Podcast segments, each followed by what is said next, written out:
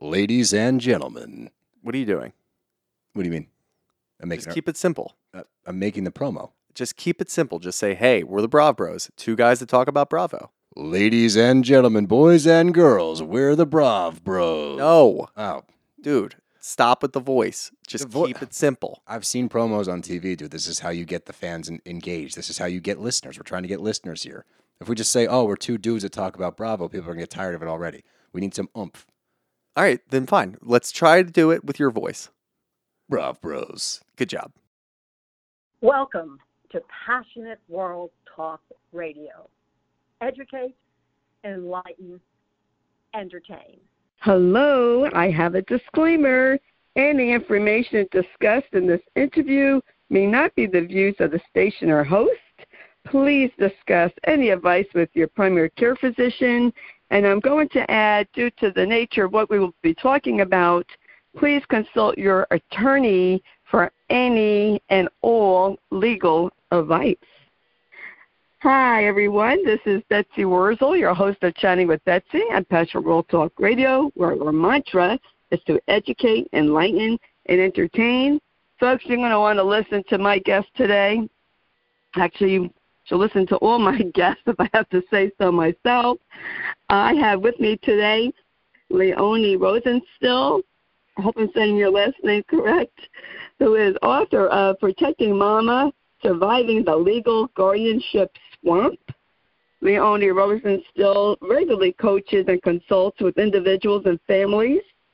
She is going to be offering online courses and doing a summit, and Leonie will be giving her email, and it will be in the blog, so you can contact Leonie because her new website is not up yet.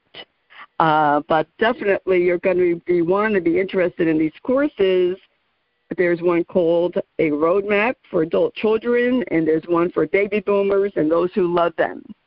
And I just love what Leonie is doing. So I want to welcome Leonie Rosenstiel to Chatting with Betsy.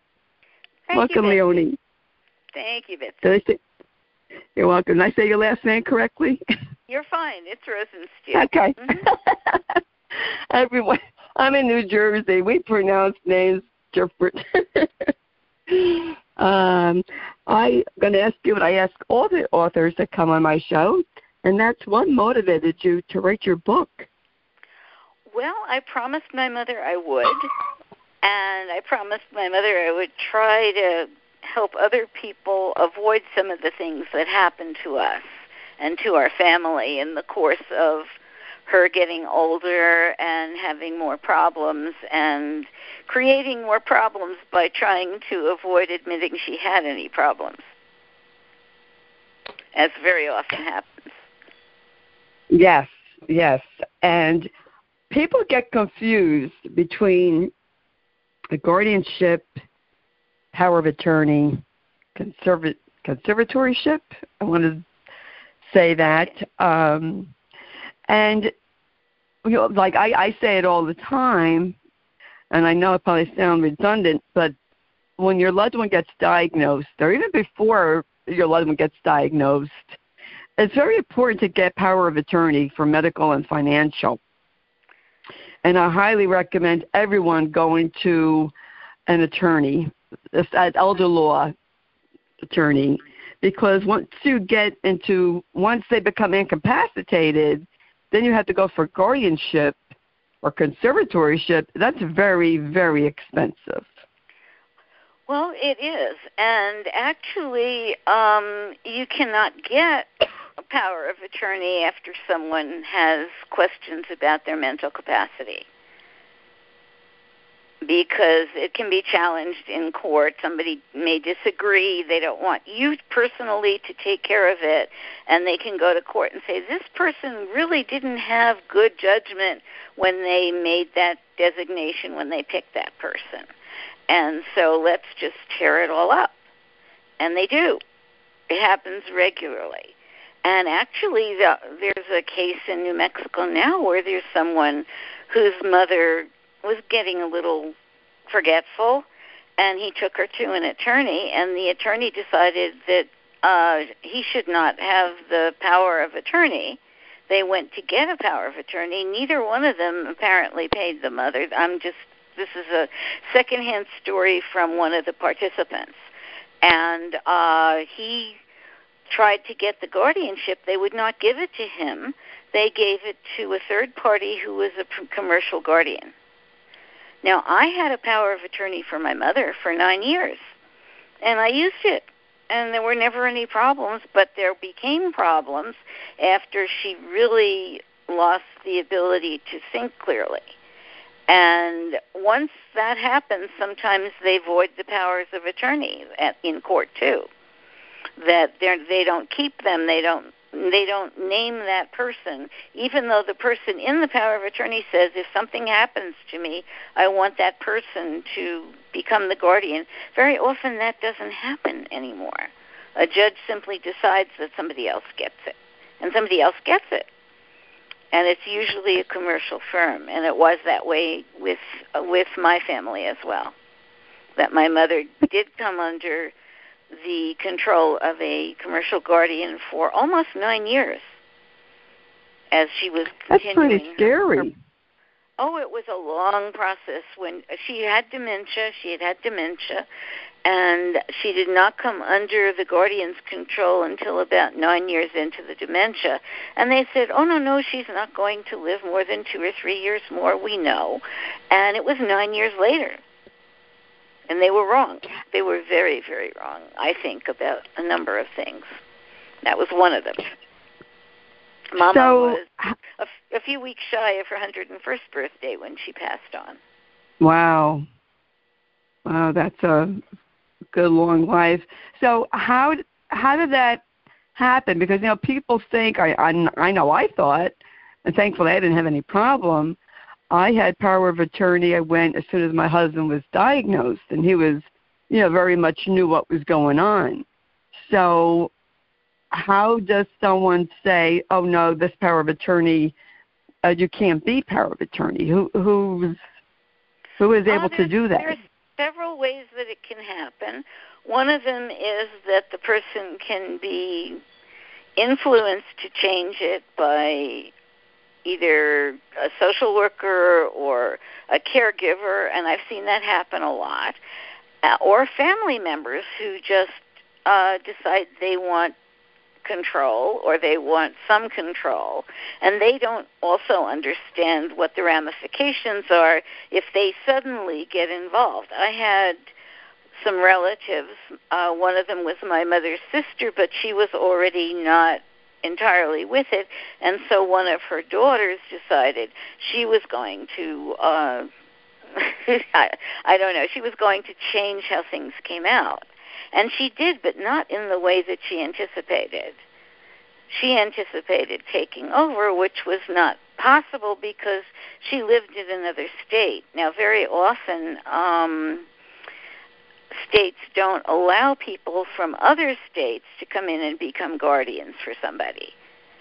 And there are some good reasons for that, because I have a friend who is the guardian of the person of her father who lives 1,000 miles away, and she finds it very difficult to get information about him, and she's very sorry that she left him in the place that he was living and didn't bring him much closer to her, because they're not that communicative with her. He's in an assisted living facility, and they just don't want to communicate. And she's ended up going back and forth several times, sometimes for a month or more at a time. And you can imagine what kind of a strain that puts on your other relationships if you're not actually taking care of the person in the person's home and someone else is taking care of them. Yes, it's interesting that you mentioned they can be influenced by others, because I just interviewed someone last week who had power of attorney of her dad, and a caregiver that was taking care of her dad was influencing him, and she lost power of attorney. It's very, very easy. And sometimes it's not supposed to be done that way. I mean, there are supposed to be ethics in the home care profession where the person who's taking care of the individual does not meddle in their financial affairs, does not meddle in their family affairs, does not try to do that kind of thing and influence the person to take power. But it's apparently quite tempting to a lot of people.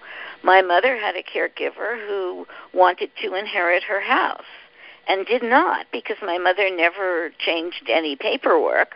And so she thought that the commercial people who were coming in were going to, quote-unquote, side with her, and so that became an issue. And it had nothing to do with the case, because I had no reason to want my mother's home. I had a home. I was living there with my husband. I did not need a second home to live in. And it was just a completely wrong-headed assumption that this person made, because obviously it was something she wanted. Not something I wanted, something she thought I should have wanted.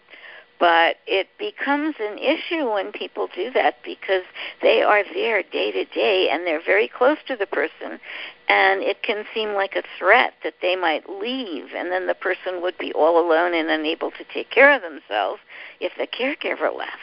And so the caregiver becomes a very important person. And there are some services that deliberately change off caregivers every so often to prevent that happening. And I understand why they do that, because it does prevent some of this control aspect. Yes, there is. It's pretty scary when you think of, caregivers coming in and the potential for abuse, and not just, I'm going to talk about, emotional abuse of saying to the person, I'm the only one who can take care of you. Exactly. You can trust me, so-and-so, your daughter, your son doesn't care about you. And then that person can develop probably what they've known as Stockholm Syndrome. Like you believe your kidnapper. Well, you believe the caregiver. Well, who's with you 24/7? Your caregiver. Yes. Yeah. And the son or daughter is profoundly shocked when this happens. I know I was. And I only lived about 2.5 miles from my mother's home. I could be there in 5 minutes. But you're still not there 24/7. And the caregiver is, and the caregiver can say, if I weren't here to take care of you, you would die. And from a practical point of view, if they can't make their own food and they can't go shopping, that's technically true, but there are dozens of other caregivers that could come in and help. But the person who's not thinking straight doesn't think that way. The logic isn't there anymore. Exactly, and you can't reason with someone who doesn't have the capacity to reason logically. How did you eventually get control of your mom's guardianship or power of attorney again? I lost control of the guardianship. I didn't have a guardianship. I never had a guardianship. I had the power of attorney, and the court voided the power of attorney. Right. They actually said that my mother had done that before. There was a hearing for mental function questions. And just before the hearing, my mother, they said my mother tore it up. I could not find validation for, what they were talking about and when they were talking about it. So all I know is at some point just before the hearing, somebody decided that I shouldn't have the power of attorney anymore. And so when we got to the hearing, she's already voided it. She did it last week. But there was always a question, a really serious question, that my attorney did not raise. And I discovered later, probably part of the reason was that she was literally being paid by the guardian. And at the time, she should have raised the question that, this question has been an issue since 6 months ago. And so if the question of whether she has capacity was already under question 6 months ago, then last week it was already under question. I mean, that's the kind of thing an attorney, I think, ought to raise. at a hearing, so but mine did not. So with the power of attorney taken away from you and someone getting guardianship, right. Did they prevent you from seeing your mother and from being involved in her medical care? Absolutely, for almost 3 years. I was never involved in her medical care again, and I did not have any control over her finances.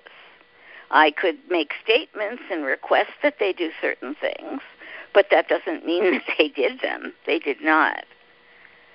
They said it was a HIPAA violation to give me any information about my mother. And that happens a lot. Yeah. There was a case in New Jersey back at the beginning of COVID.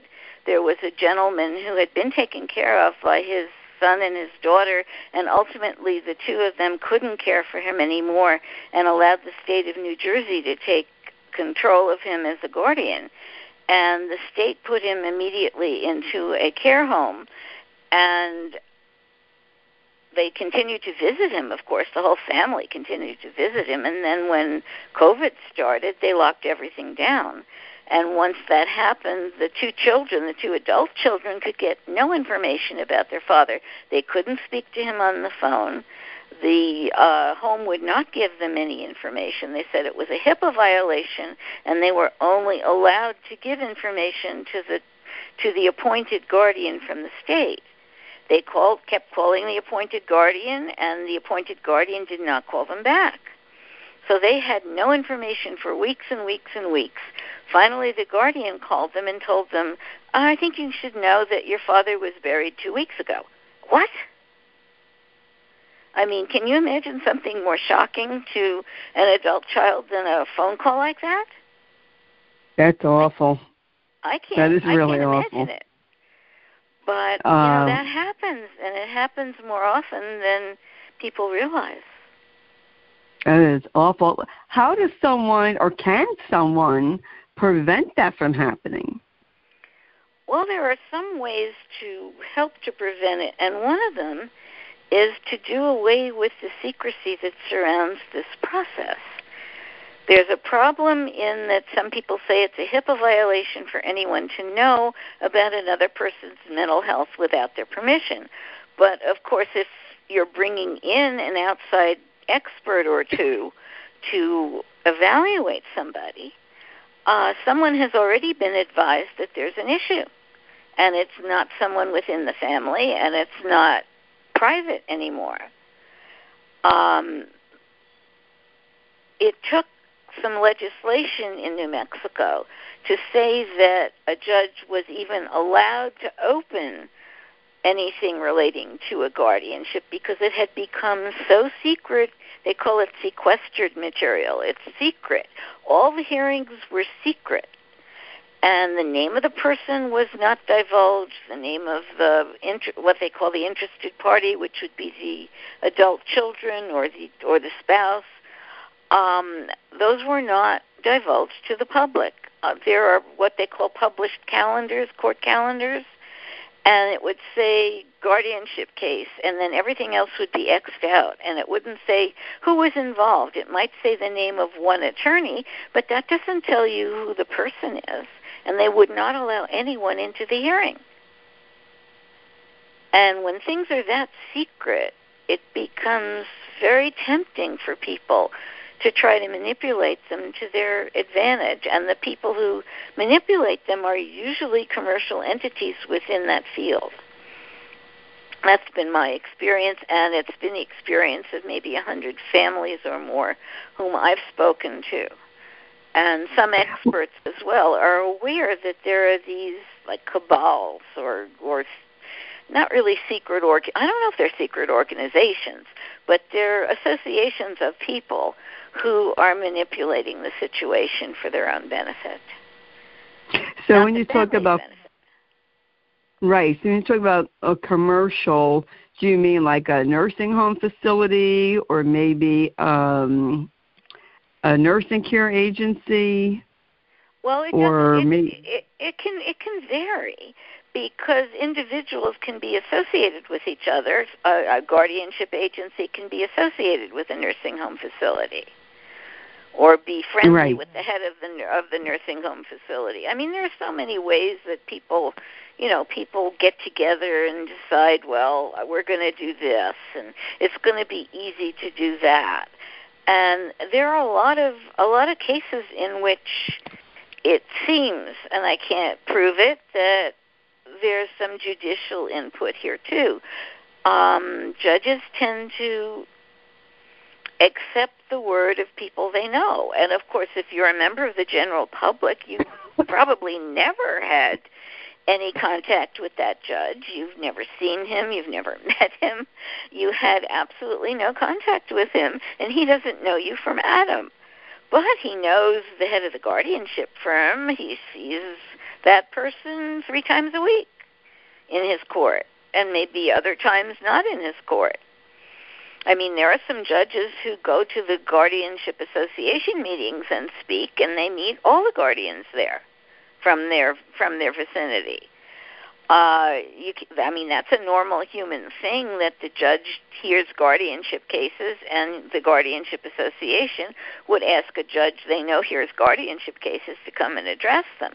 So you can't really say it's some kind of, dire, underhanded plot. It could become that way if the people involved are not honorable. So when someone obtains guardianship, say, okay, you had power attorney of your mom, and then that got liquidated, I'll say, and she had gotten a guardianship, it must take a lot of time and money and effort to overturn that. Is it possible to overturn a guardianship? Very rarely. Did you saw the case with Britney Spears? That was the same thing. In California, they call it a conservatorship. Some states have different words for it. It's the same function. It took her years to get out of that. Do you have any idea what her legal expenses were likely in that time frame? I know during my mother's case, I did try for a while to get it back, and I could not continue. It was over $100,000 that I paid during her guardianship just to maintain access to her so I could see her.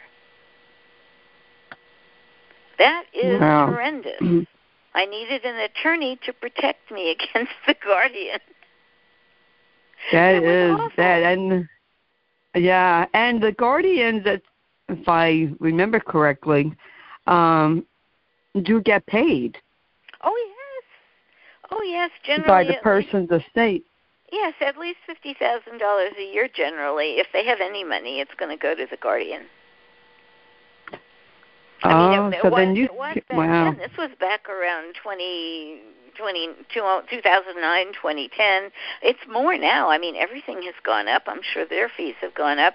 I actually heard about one guardian, I think it was in Pennsylvania, who was charging $600 per hour as a guardian. Wow. And that was, when I heard that, I was shocked. I thought my mother's guardian was expensive for what they were doing. But I thought that was just unbelievable. $600 an hour is, it's like paying a good, decent attorney. Wow. It boggles the mind what these people will charge. And they have to have the agreement of the court because they have to submit reports every year. And the court just rubber stamps, oh, yes, that's what it costs, that's what it costs, that's what it costs. And the more years that adds up, where it adds up. I mean, it really, really heaps itself up as a stack of money that's going out to these people. There needs to be. I have a friend in England who was telling me that the English system has a cap on how much a guardian can earn, and I don't know whether that's realistic. But the problem is if all the expenses are approved in advance by a judge, You can't argue with them later. A lot of people say, well, let's get all of the expenses approved. First of all, you don't know what all the expenses are going to be because you're dealing with someone fragile. You don't know if they're going to have a medical incident and need to go to the hospital, and it might, you know, not all of it's going to be paid by Medicare. You're going to pay some of it for the ambulance. You're going to pay some of it for some of the medical attention in the hospital because Medicare isn't going to pay for everything. So you can't plan that in advance. And if the guardian's not allowed access to any money except what the judge approves in advance, how is that going to be paid? So I'm kind of stumped by, you know, making a cap on expenses. I can understand a cap on, you know, what percentage of the person's estate the guardian can be paid in a given year, but that tends to make them like an investment advisor, and then they charge for that as well if the person has any money. And so you're double paying people.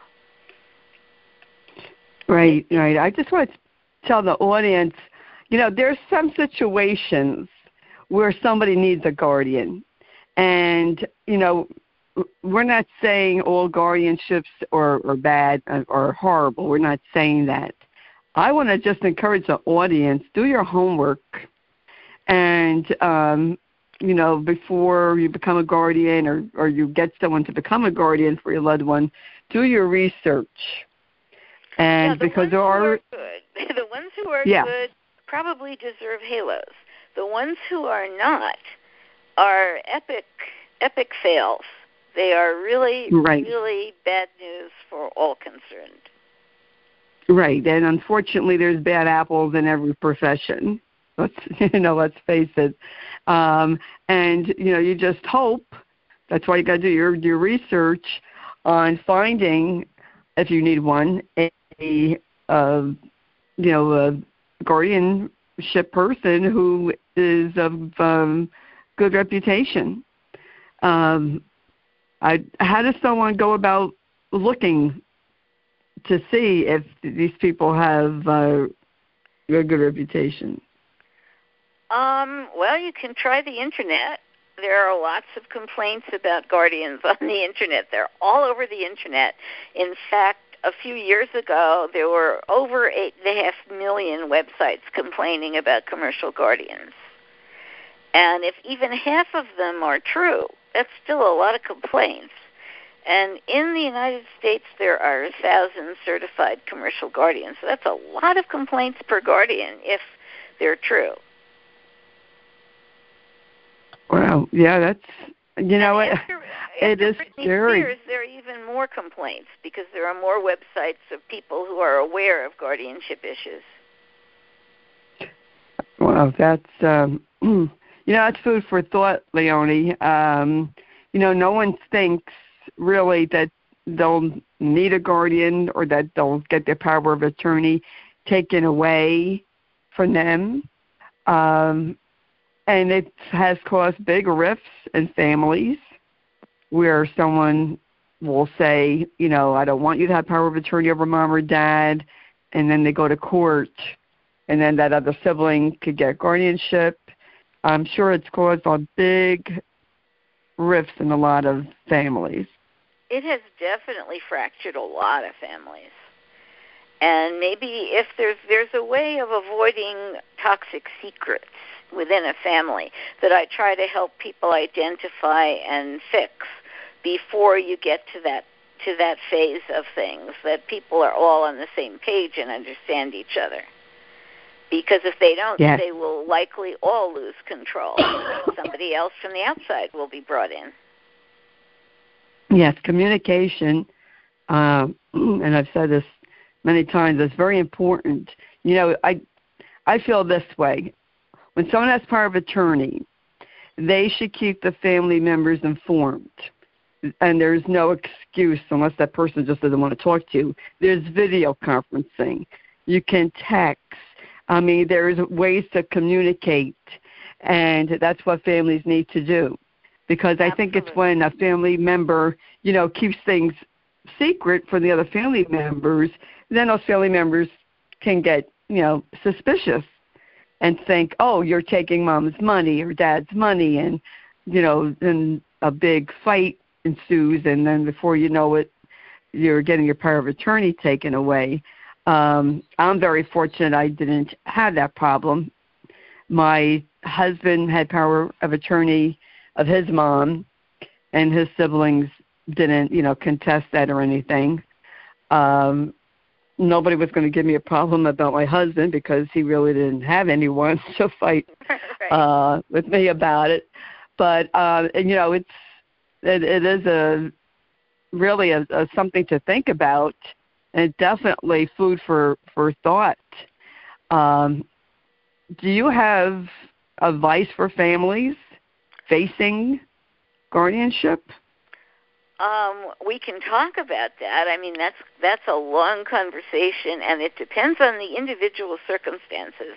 One thing is never assume that the people who are going to benefit from your loved one being in a guardianship are telling everybody the same story, because in my experience they're not, and they tend to say negative things to one person about another person, and then they go to the second person and say negative things about the first person, because it's to their benefit to do so. And unless those people are able to communicate with each other, they'll never know what the other person said about them, what they were told about them. And if these records had to be public, everybody would know, which is one good reason to make these things public, these cases public, these documents public. It took me 5 years after Mama died to get the documents released so I could fulfill my vow to her and write that book, because they had them all sequestered. They were all kept secret, and they would not allow anybody to say anything or to publish anything about them.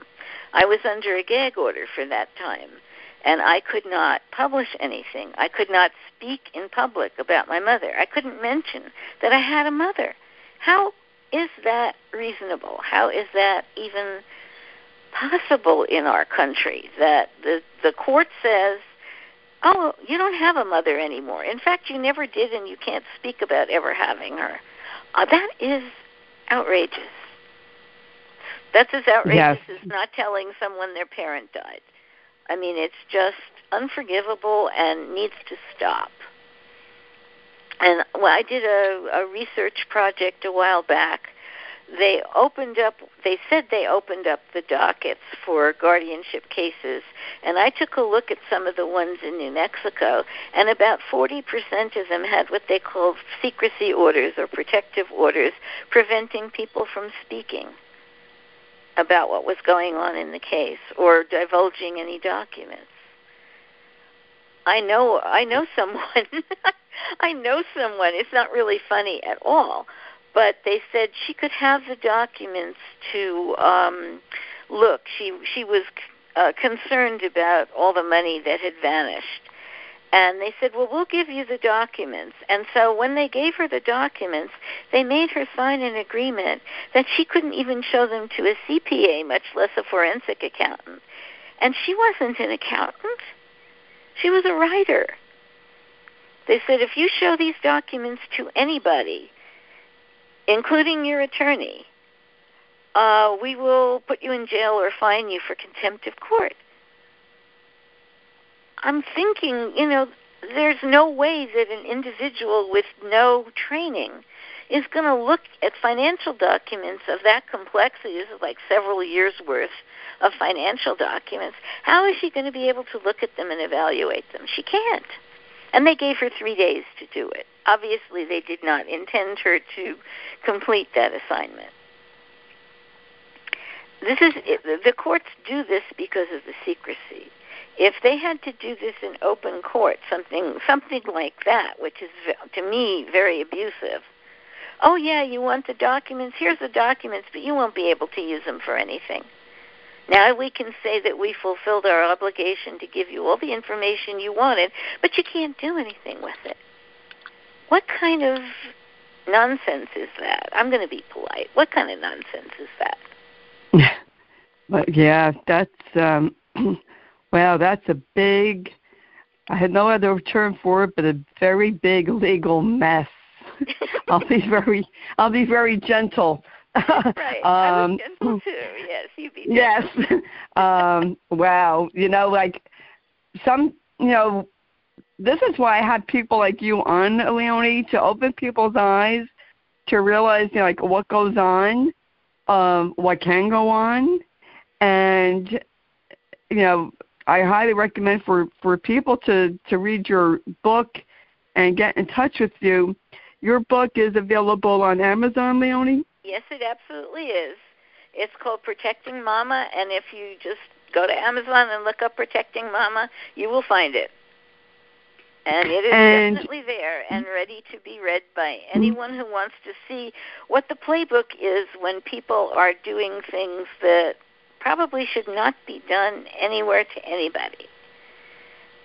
But they have free rein to do it. They are allowed to do it by judges. And I do not think judges would do this if they had to do it with an audience, and I'll tell you why. Because I had a gag order, and the gag order was dragging on and dragging on and dragging on, and I was afraid to go out. I couldn't talk to anyone. I couldn't have anyone in my home because if they saw anything that was related to my mother, and they were called on a witness stand at a hearing, and asked what did they see in my home, and they said they saw X. Oh, that was related to the mother. She should never have let that person see that thing. And I'm thinking, you know, this is a terrible way to have to live in our country because it's like you're living in another society. You're not free.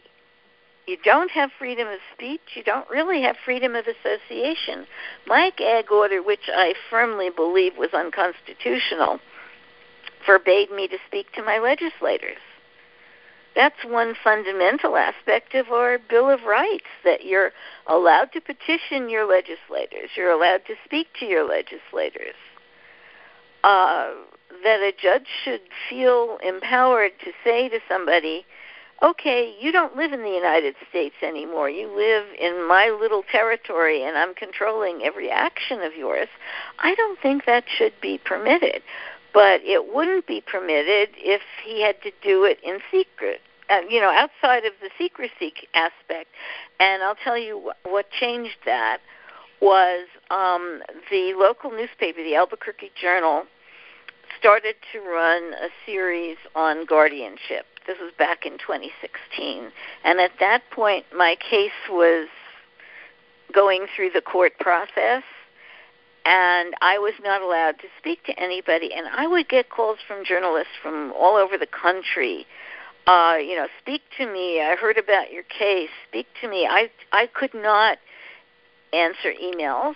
They somehow got my email from somebody and emailed me. I couldn't answer them.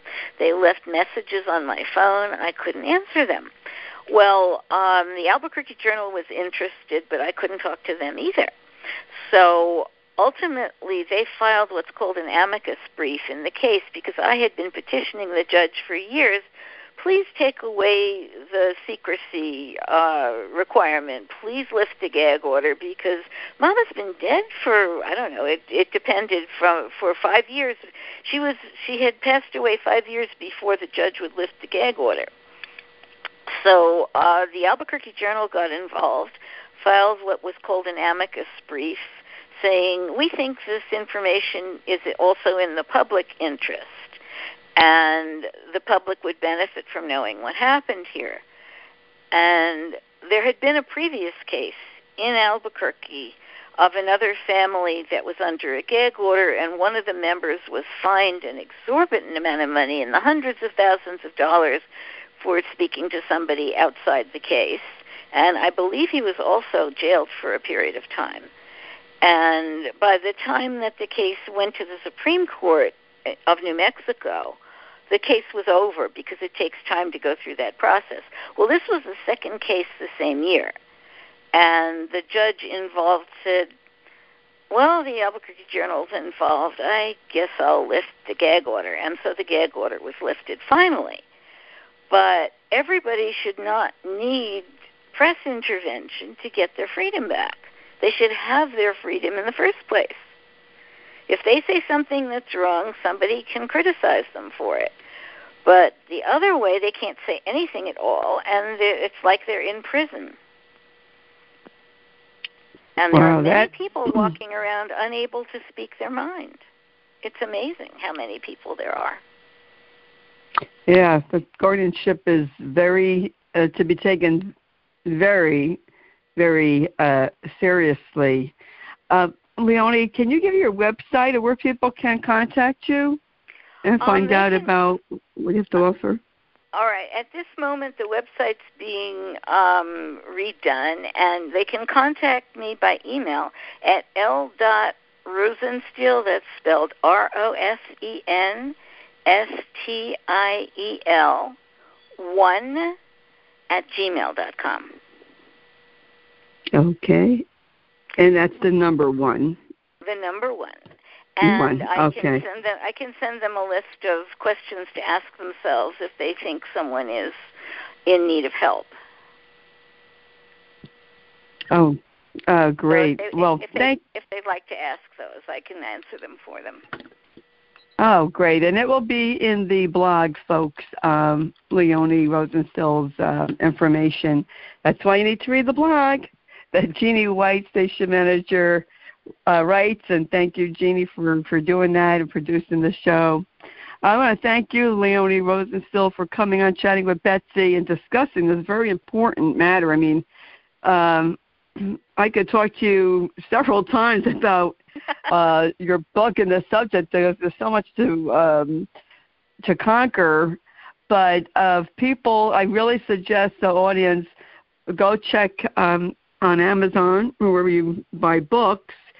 The name of the book is Protecting Mama, Surviving the Legal Guardianship by Leonie, that's L-E-O-N-I-E, Rosenstiel, R-O-S-E-N-S-T-I-E-L. That will also be in the blog. And I want to thank Lillian Caldwell, CEO of Passionate World Talk Radio, who makes this all possible. If you missed any of this podcast, you can hear it all over again wherever you hear your favorite podcast. I am there, and you can, it is free to subscribe, so I recommend that because I have wonderful guests. I'm on Spotify, Spreaker, Apple, just to name a few. And share this podcast to help other people. That's my mission and vision, is to help people know about resources, hear Leonie's story and other people's story to help you so you are prepared for your future. And I believe in being as prepared as possible. And as I always say, in a world where you could be anything, to please be kind. And oh, before I forget, it is still June. It is Alzheimer's and Brain Awareness Month. Please take care of your brain. Please educate yourself on Alzheimer's. It's the #6 killer. And if you need a support group, I have one, hashtag Kick Alzheimer's Ass Movement.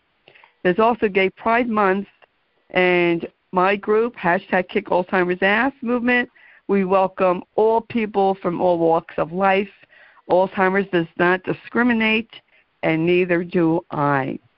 So I want to thank everyone for listening, sharing, and I just want to, again, say be kind. This is Betsy Wurzel, your host of Chatting with Betsy and Passionate World Talk Radio. Bye-bye now. Are you looking for an internet talk radio station for your podcast? Look no further. At the helm of Passionate World Talk Radio are two women that want to provide a spot for you and your podcast to be heard. There are many other places for your podcast, but PWTR has the audience. You will not be disappointed. Our station has been on the internet for the past 16 years. Call us for more information. 484-364-1032. Or text Jeannie White, station manager, at theconnectshow@gmail.com for podcast show details. Thank you for listening to Passionate World Talk Radio. You can listen to this program all over again by going over to https://passionateworldtalkradio.com. You can also hear it on Spotify, Spreaker, Amazon Alexa, amfm247.com every Tuesday evening between 8 and 9 p.m. YouTube, Facebook, Facebook Live, LinkedIn, and all the other podcast directories one can find on the internet.